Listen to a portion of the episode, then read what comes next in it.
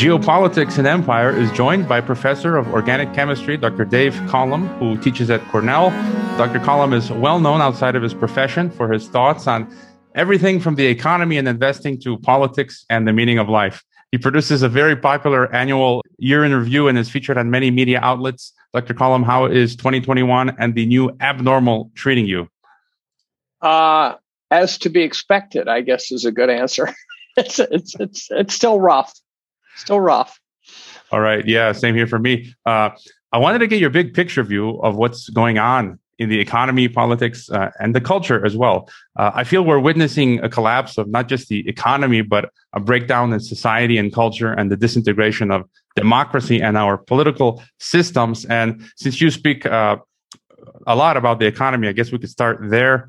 Uh, I think you've been bearish on the economy since like forever, and with good reason because everything seems to be manipulated. The Fed, Wall Street, precious metals, uh, and so on. Uh, everything seems to be in a bubble. Uh, money printing has gone full Zimbabwe. I've got my Zimbabwe note here. Um, and I'm, I'm wondering if someday the US dollar will, will get to, you know, we'll get a million dollar US note or even perhaps a trillion dollar uh, US note. But uh, John Rubino from Dollar Collapse, who's been a frequent guest on this podcast, recently posted a great article saying that we're in the middle of a worldwide sovereign debt bubble collapse that no one alive today has witnessed and that hasn't happened in a century. So, kind of, you know, where are we? We're in the eye of the storm. You know, what's going on with the economy today? Yeah, I'm not sure I agree with John 100% on the middle part. I think we're at the very front edge of, of it. Um, maybe even, you know, the pregame warm up where we're, you know, taking a knee on the uh, national anthem or something. Um, yeah, I, I, think the economy's been been pretty lousy for for many years now, and uh, and and people, it's too easy to first of all watch TV and have someone tell you it's okay and then say, well, it must be okay when it's not. Um, it's too easy to look at the stock market and say, well, the stocks are all going up, so we must be creating all sorts of wealth. And that turns out not to be true. Uh, over the last decade, where the GDP grew uh, optimistically 30%, um, the equity markets went up something like 300%. And, and they over the long term track each other because, because you know the stock market is supposed to reflect growth in the GDP, right? It's it, those are the 500 biggest companies, the S and P. Um, ought to follow it, and, and it simply is not. So the financialization of the system has caused the price of everything to get distorted, all the way from used cars to lumber to you name it. Um, everything's a speculative play toy now. Um, Bitcoin, gold, whatever you want they're they're all at the mercy of money flows, not supply demand. Yeah, just since, since I, brought up the Fed, I have I have here my uh, and the Fed um, coffee cup, I, and you were I think uh, this week on George Gammon's podcast, who's who's great, and I think he's he's trying to sue the Fed. You think anything's going to happen there? No, that's no. a safe statement. I'll bet any amount of money. You want to speculate? We can start today. I'll bet no. Um, uh, my conversation with George was fun. George has this uh, interesting ability to keep things super simple, and and such that then when you get to the end, you know, you go, "Wow, you know, how could that not be true?" The way he just told us, and so he he just. I just watched a podcast of his the other day where he uh, he explained why stimulus money um, inhibits the economy, and it wasn't just by baiting us not to work, but a, a much more deep seated problem. I thought he did a very good job. So George is a good uh, educator about basic free market principles, and and we're in trouble. Yeah, and and I guess speaking of trouble, I want, I want to get your thought. You know, on the fallout of kind of what what's coming. We're seeing the middle class being wiped out uh, globally. Um, I, I think this is intentional because we see collusion between big tech, big money, big pharma, big government. They're shutting down mom and pop well, big box stores are, you know, we've got so many new, you know, billionaires. All that money has gone to the top.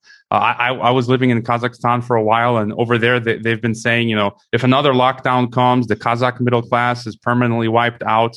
I'm now uh, currently here in Mexico, and every, all around the place, I'm seeing storefronts with for rent signs all over the, you know, everywhere. Uh, 53% of Canadians are $200 away from not being able to pay bills.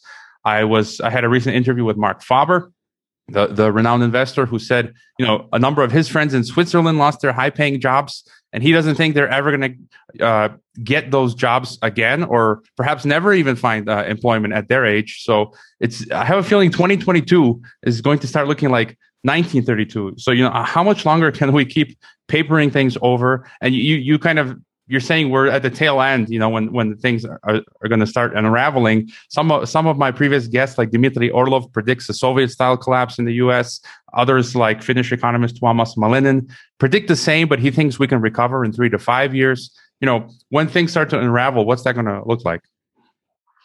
Um, I, have through the years figured out that um, if you're making predictions that are three standard deviations off the bell curve, you're asking to be wrong. So, so if, if you make one of those, you you better you better have really stared at the problem. Usually, things are not as apocalyptic as you think.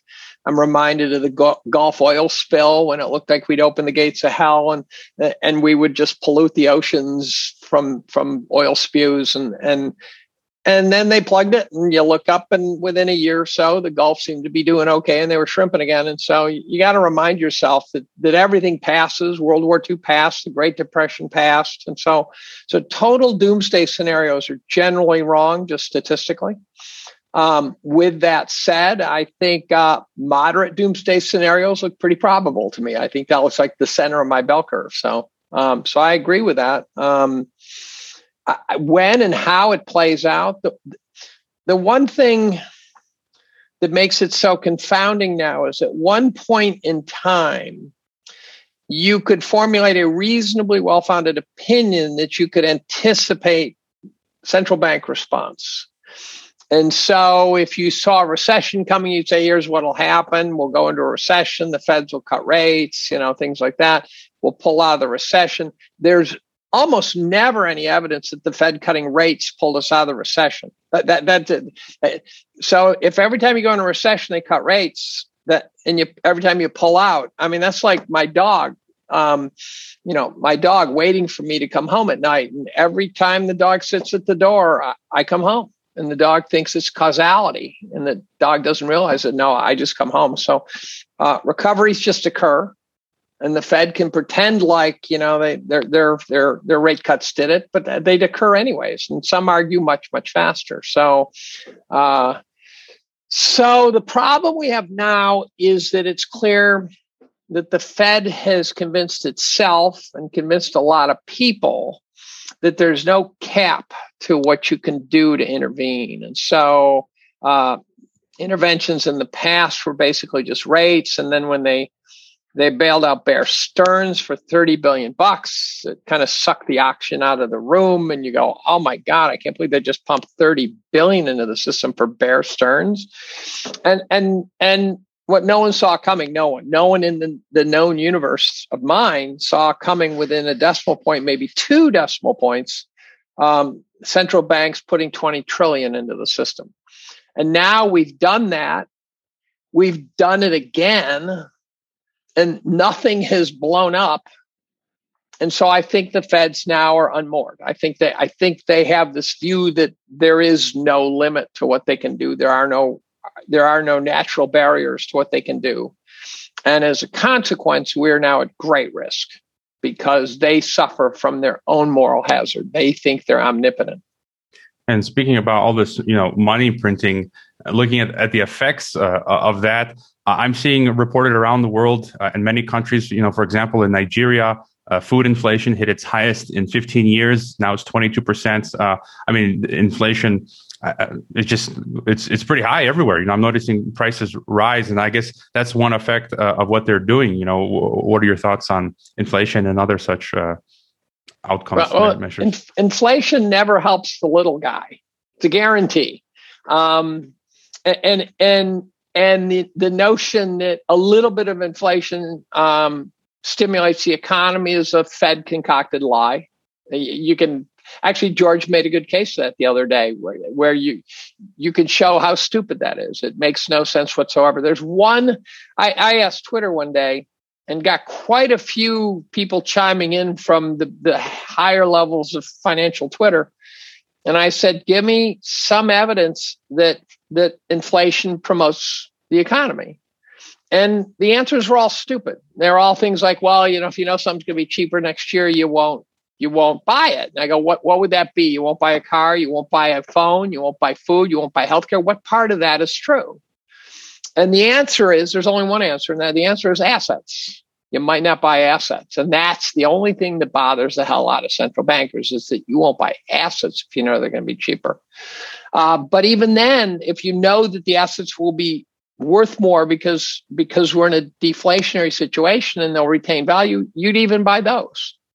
And so, uh, so, so that's fiction. There was one argument that someone made out of out of what seemed like hundreds, where they said, um, "There's a difference in response to employment if you have if you inflate away the cost of em- employees, where the the cost of employees, um, if you if you hold their income fixed while inflation runs, then they are taking pay cuts." and um, and and and and the wages are sticky. If if we have a deflationary situation, it's hard to pay someone less and less, and so that kind of gets you stuck. It's the stickiness of wages. Whereas if you can inflate away the cost of employment while not give the employees benefits, not giving them pay raises, which look at the stats on on you know sort of average Joe employment, they're not getting paid well at all. They've lost huge ground. So in that sense, it's working. Um, then that in theory could be the alternative where you say when the employees become too expensive, you lay them off. And so it's, and, and you can't give them pay cuts because it doesn't work. And so you lay them off. And so uh, there's a little bit of resonance there for me, but it's not a compelling argument, but it's it's not as crazy as the rest of the garbage that economists put out there. And speaking of inflation, you know, what about hyperinflation? There's this talk, uh, con- continued talk about the dollar, its reserve status. Um, you know, now I think it's now at 60% uh, being used around the world and that's declining. And this talk of, you know, China's petro gold yuan and just in general, you know, the, the decline uh, of the dollar. I think someone said in this last year, it's lost 10% of its purchasing power. You know, what, in general, what's your th- thought on the dollar?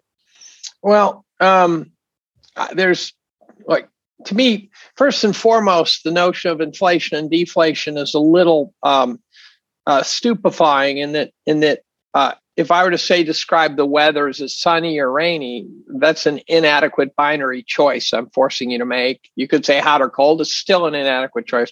The weather requires an enormous amount of descriptors. And so to, to talk about inflation versus deflation is artificially uh, stiffening up the debate.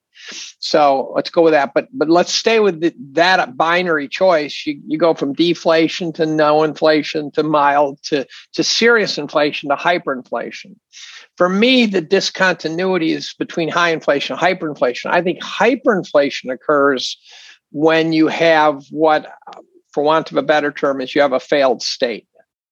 So you can have high inflation, everything can still be working, everything function. I think when you shoot into the hyperinflation mode, I can't remember something like 40% a year or something. Is that the definition? Uh, these are arbitrary definitions. Why do I care? Um, when you reach hyperinflation, it means that there's a, a real loss in faith, not just inflation expectations, but a loss in faith in the system. And so I'm not as worried about hyperinflation because I think we're not likely to go there. Although geopolitically and socially in this country, I, I could change my mind on that pretty fast too. But the high inflation, you know, 70 stagflation, stuff like that, that, that seems exceedingly probable to me. Mm-hmm. So yeah, that could get very unpleasant. Yeah, I'd, I'd agree with you. And uh, shooting over to gold and silver to get your thoughts. Um, you know, people hodl Bitcoin. I, I like to hodl uh, gold and silver. Um, and if uh, it seems both are poised to rise in the near future because you know as you did mention the geopolitical situation uh, it seems central banks are buying gold uh, like crazy uh, especially in the east russia and china and it seems silver is getting ready uh, to rumble just uh, what's your take on the precious metals? Well, so I've been a gold silver bug since 99. And for two painful years, while gold and silver drifted down, not up, from 99 to 2001 and and during part of those two years the nasdaq everything was roaring so i felt like a complete idiot because um, I had bailed from equities and jumped into gold and silver and a lot of cash, a lot of stuff like that. And then, and for about the next 15, I also jumped into energy, which looked real good until eventually it made me suffer. Um, uh, and then gold seems to be sort of sputtering along, looking like I agree, like it could take off. Um, I'm most intrigued by silver. I did a podcast with the Wall Street Silver guys and these are the guys who not only are silver bugs of a higher order, but but um, they're also the guys who are trying to trigger a, a, a, short squeeze. So they're the, they're at the hub of that silver squeeze movement. And what I observed um, from the outside looking in was that that they tried to trigger a squeeze um, almost to the day that the squeeze was said to commence, right? They were trying to do it like we all rise up and pick up our guns and shoot people or something. Um, silver went down and it sort of just kept sort of getting bombed every day and it just trickled down. It wasn't horrible. Down, I gave up six months of gains maybe. I even had the sense that maybe the system, which can use, you know, the futures market to dork with it, that maybe maybe the the commodities traders at the big banks said let's let's make sure we show these these loser retail guys uh, that this is a dangerous game they're playing, and so they might have drawn a line in the sand and said let's not let them get their squeeze. And so they, if they go in the futures market and start selling silver, say, "Oh, that was a bad idea. Never mind." Um, I talked to them about it, and they said, "Actually, it's working." It's not showing up in the price, but they they talked about. It. And I knew there was rumors of shortages, short supply, stuff like that. But um, they said the supplies are suffocatingly short, and so the big silver uh, brokers like APMEX is that how you pronounce? It? I never know how to pronounce APMEX, APMEX. Um, he said there, there's people claiming they haven't gotten their delivery in two months. And so, so they're having trouble sourcing it, the big suppliers uh, at some point, the futures market just parts ways from the physical market. And uh, we talked even about that. And I said, well, the futures market will pay off in cash. That's apparently written into the prospectus is kind of a force majeure um, clause that says if we have to, we'll give you cash equivalent, which means therefore if there's a shortage they just can't deal with.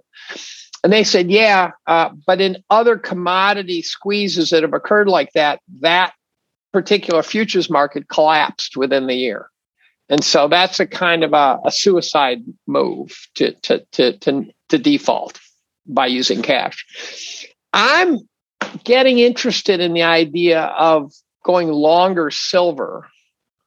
I probably have probably have two annual salaries worth of silver.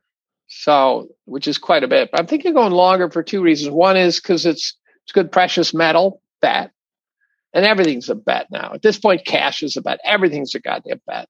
Um, and it's down deep in my brain, and I'm going, and if they can squeeze this thing, and if they can get it going crazy, and if they can do what it did with lumber and what it did with plywood, and what it did with with uh, I think it was palladium, one of them took off, and um, I'll own it. And then what I would be doing is if I, I'd be believing that it won't last, I wouldn't believe it as evidence of hyperinflation, but rather evidence that um, that that the silver bugs pulled it off. I'd be selling into it pretty steadily, trying to capture two, three, fourfold gains, and, and potentially rolling it over to gold, providing gold doesn't track it because gold's a bigger market. So if silver takes off, leaving gold behind, I'd I'd have one finger over the sell key and I'd move it to gold. And in, in, the worst case scenario, I get I get cleaned out of my silver position. I still have gold, and so I'm not sitting in cash. Um, and uh, and then presumably someone will pound it back down, and then I'll get back into my silver position. And who knows? That, I'm, that's how I'm thinking about it. I'm actually. It would be nice to get a to get a one of these stupid maniacal four or five fold gains and that's not why I buy it, but but it's it's that lotto ticket, right? Yeah. Speaking of, of shortages, I'm supposed to be speaking soon to a great uh, Mexican economist who's been writing about how here in Mexico um, the central bank hasn't replenished its its store of gold in over 15 months, and that you know none of the commercial banks where you buy gold they're out of gold, so they have to get it from the central bank. And so gold's thin too, then. Yeah, here here in Mexico, uh, and he's also talking about silver. Uh, Who is this? Who is this? Who is uh, this? Guillermo Barba. Uh, he's off on. Okay, no, I know the name. Yeah, and he he uh, also said that sil- I mean Mexico's the number one two producer of silver, and so he's talking about there being uh, shortages as well. So yeah, that, that's going on. Just your quick thought on Bitcoin and crypto. Uh, you know, I, I, think the technology is cool, but I'm personally kind of wary uh, of it. Smart people like Max Keiser, Michael Saylor say it's going to the moon.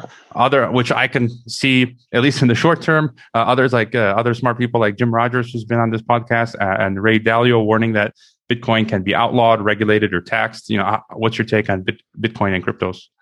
Well, Max is one of the few older, real diehard hodlers. Um, I know at one point Max had 10,000 Bitcoin at five bucks a piece. That means that if he didn't buy any more, and he's been hooting about cryptos ever since, but if he didn't buy any more, he's worth $500 million. So as I said to Max and Stacy one day in a podcast, I said, you guys are not having trouble paying your mortgage now is my guess. Um, and so, uh, I, I, crypto is past the point of it being just a speculative toy and it's now at the point where it's going to be some sort of epic showdown and my bet is that the sovereign states will find a way to deal with it but but um, I, also think the retail guys don't understand it i think they're serious very bullish holders who do understand it so it's, it's not to say it's only dumb retail guys who are bullish but I, I think the serious players know that the state is a risk and they know that it could drop like a stone. It could drop 80% and then rally back, you know, 2000%. The retail crowd, uh, the fist pumpers, I call them, uh, think that, that the state can't touch him, which I think is preposterous and think that it can't go down even. And, and that's equally preposterous. And so I think that crowd is going to get sobered up fast. Uh, they're going to learn about what I what my definition of a correction is. My definition of a correction is that you have to check two boxes. And, and if you look at the equity market, we haven't had one in 10 years by this definition. But the two boxes you have to check are one is a has to be a significant price adjustment downward. And and so you really have to take the froth off. And uh, and and the second requirement is that is that you have to adjust investors' attitudes. So they have to go through an attitude adjustment. They have to talk to God a few times during it, and uh, and we have not had that since uh, since 2008 2009. Now people say, well, what about March? I go, what did you learn from March? You learned from March that if you just hang on within March, you'll be good. So you learned the wrong lesson. So that's not a correction.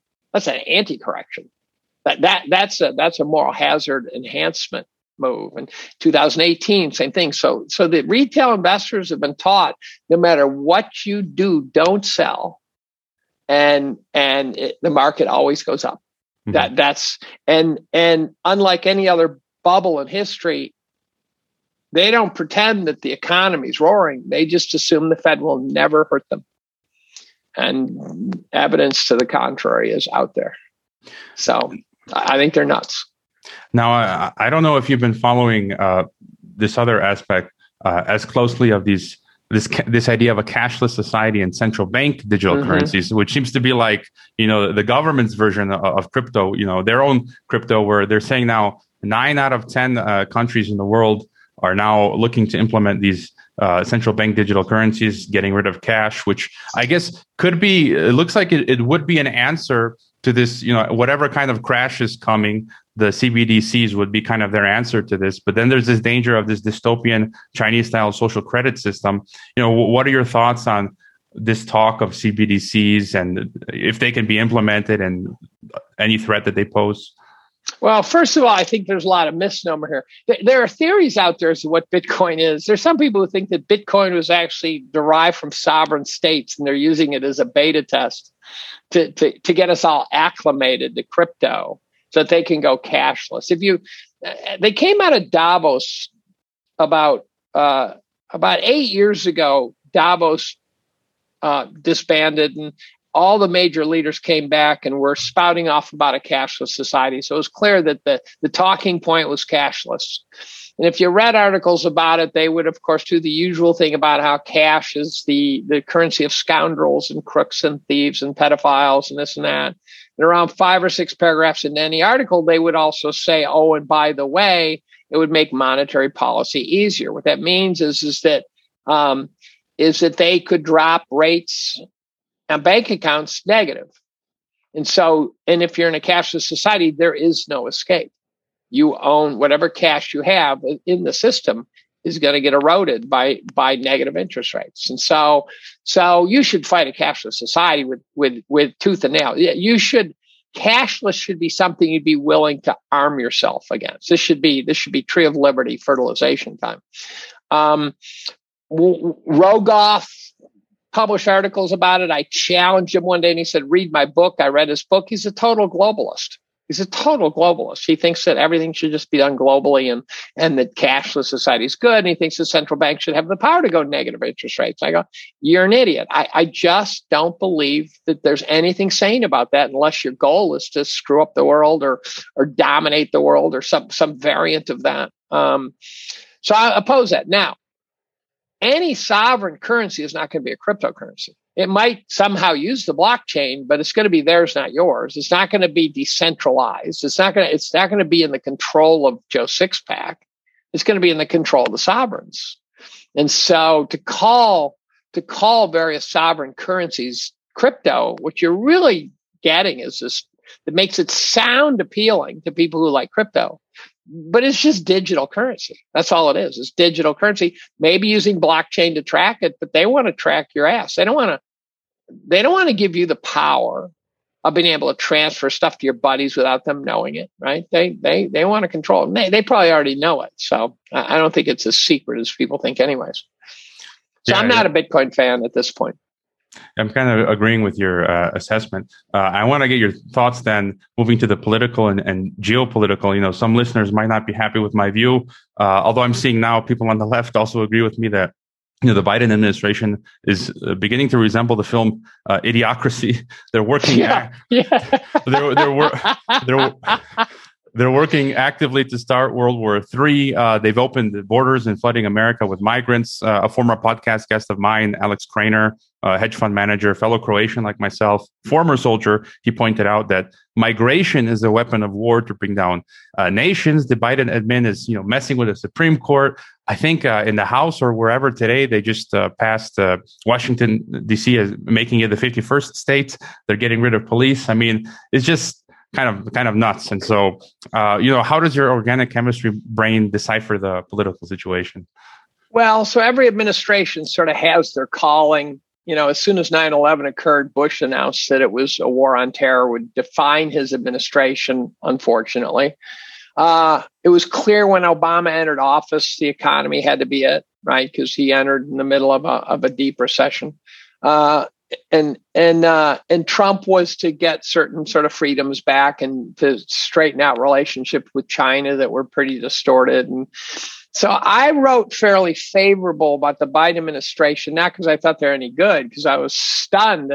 If you if you dial yourself back to the Iowa caucuses when Biden was on the far left, which meant he wasn't a player. You don't put the, the players out on the on the wings, right? Those guys are off the stage almost. They're behind the curtain almost.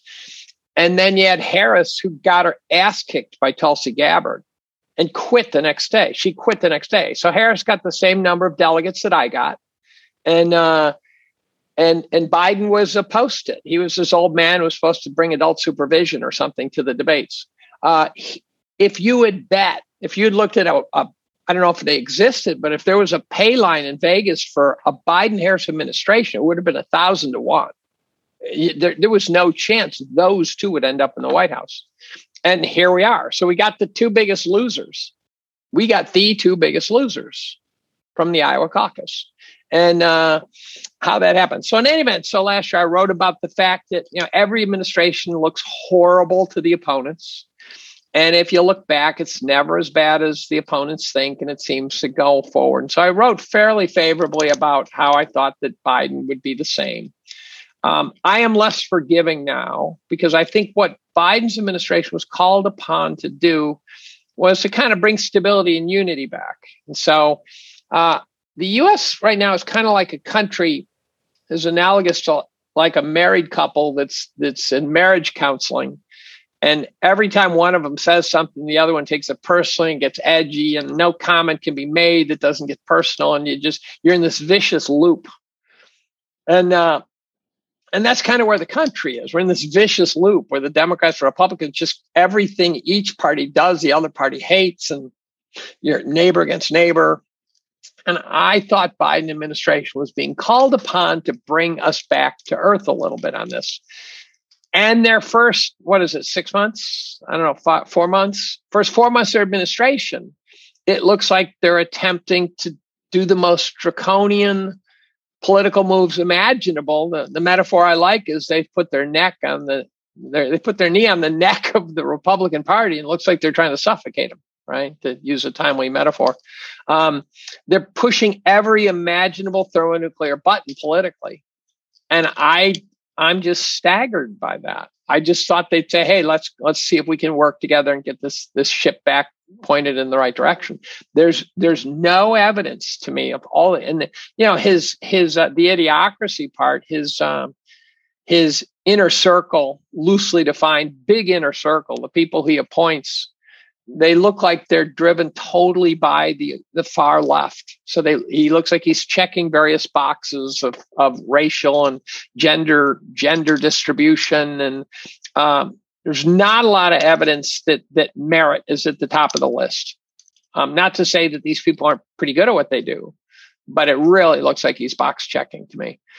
And uh, but they're they're they're doing so many things almost frantically as though if they don't do them now, they'll never do it. And so, so they're, they're, the voting laws are pushing through uh, ridiculous. Anyone who thinks you should be able to vote without an ID is out of their mind. I, I just can't fathom how that's a remotely rational concept. And if you're just not qualified to find a way to get an ID, I don't want you voting. Right? It's that simple. But but I sure as hell don't want people voting who just walk up and say, "Well, I'm a citizen and my name's John Smith." And I certainly don't want blanketing the countryside with empty ballots that can be scooped up and stuffed in boxes, like I think already happened. And um, and so so I, the, turning DC into the next state, stuffing the Supreme Court, everything smacks of of destroy your opponent as though this was a religious war. This feels like the Crusades to me. So it's, it's not unifying at all. I I can't forgive them if that's the path they stay on. I, I will not forgive them if they do that because that's not what they had to do.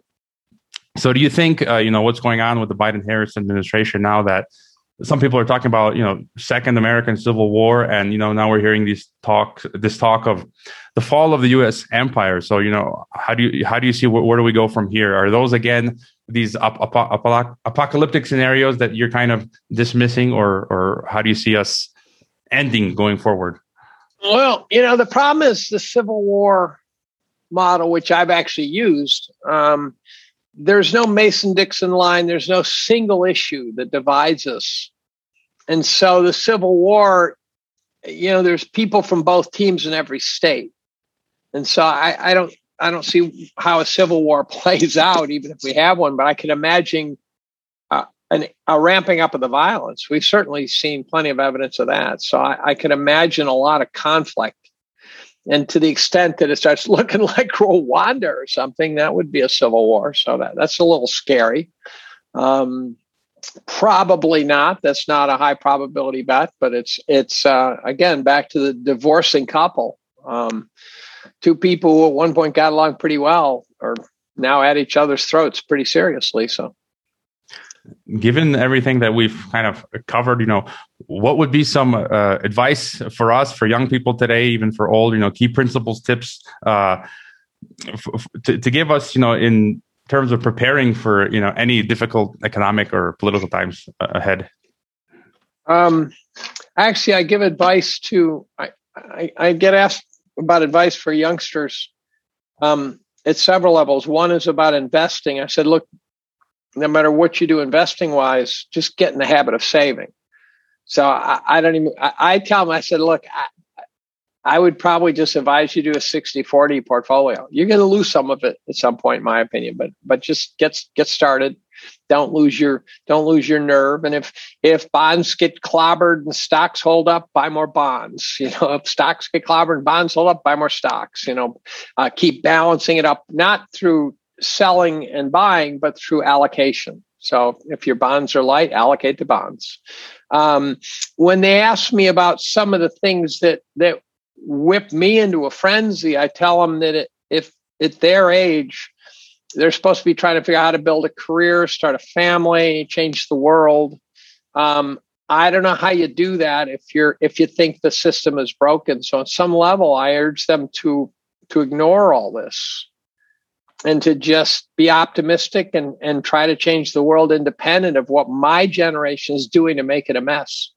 So I, these kids on college campuses who were burning their brain cells, protesting every grievance that they can fathom, while this is going on, they're not getting an education. And, and so I think it's, I think it's getting in their way.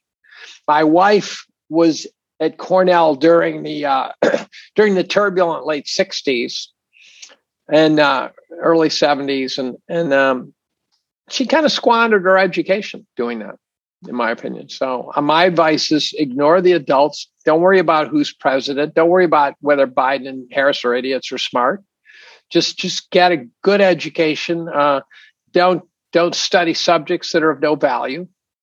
Don't think just because you graduated from Cornell or someplace like that, just having that degree guarantees you a good job. It doesn't. You got to have marketable skills. So make sure you study stuff that's marketable. Uh, a little bit of Jordan Peterson, make your bed, clean your room, you know, get, get that. Exactly. exactly. That's why he's so popular because it's, you know, life lessons. Yeah. All right. Uh, you're on Twitter uh, for now, uh, and your interviews can be found all all over the place if people just search your name. Uh, any other website project we should know about? Uh, no, no. David B. Collum on Twitter, and uh, and if you want to read some of the stuff I've written, you just search David Collum Year in Review, and I I have the most poorly marketed blog in history, where I write once a year. That's not exactly the way to market a blog but I, I, at the end of every year I write a pay, a summary of what I saw happening and whatever sort of crawled up my ass and bugged me and and uh, it ends up being between I'd say 180 200 pages so I write a, a better part of a book at the end of every year and uh, and it, it's to capture the events of the year as well as as well as bring to fruition ideas that I've been working on sometimes for quite a while. Mm-hmm. And so it's a it's a it's a compendium of blogs um, in, brought into a coherent story. It's exceedingly irreverent. It's uh, I think I'm a pretty good writer at this point. It's uh, I, I think it's funny. It gets read by I think hundreds of thousands. I, I, think it's popular. Larry Summers read it. How's that? There's a good one. Check one off for Secretary of Treasury. Uh, hedge fund guys read it, as do you know soccer moms. So I've I've run into people all over the globe. I ran into a currency trader in Singapore. Said, "Oh, you wrote that?" My Fidelity advisor didn't notice. He said, "Wait a minute, you wrote that?" oh, "Yeah, that was me." You want some advice? all right. Well, oh, that's it. All right, people should definitely follow you uh, on Twitter, Dave Collum. Uh, I love your uh, commentary. Uh, it's it's it's very colorful uh, on Twitter, and look for the interviews that that he gives uh, every week to popular podcast channels. And thanks for being on Geopolitics Empire. My pleasure. I hope you enjoyed this Geopolitics and Empire podcast interview. The website is geopoliticsandempire.com, and I encourage you to sign up for the free email list through which you can receive an update of every new podcast, as well as a long list of key news headlines once a week. We're being heavily censored. YouTube has deleted some of our videos, and we currently have one strike. Patreon has terminated our account. Facebook has restricted our page, and Reddit has been the leading posts. Our favorite social media channels are Telegram and Twitter. The best places to watch the podcast beyond YouTube are on Odysee, BitChute, and Brighteon. The best places to listen to the podcast are on SoundCloud, Apple, Spotify, Google, or on any other podcast app. To help keep this podcast alive, leave a review on Apple Podcasts and wherever else. Subscribe to all our platforms and leave a donation if possible via Subscribestar, PayPal, Bitcoin, or Ethereum. You can also find us on MeWe, Minds, Gab, Flote, VK, LinkedIn, and Instagram. Thanks for listening.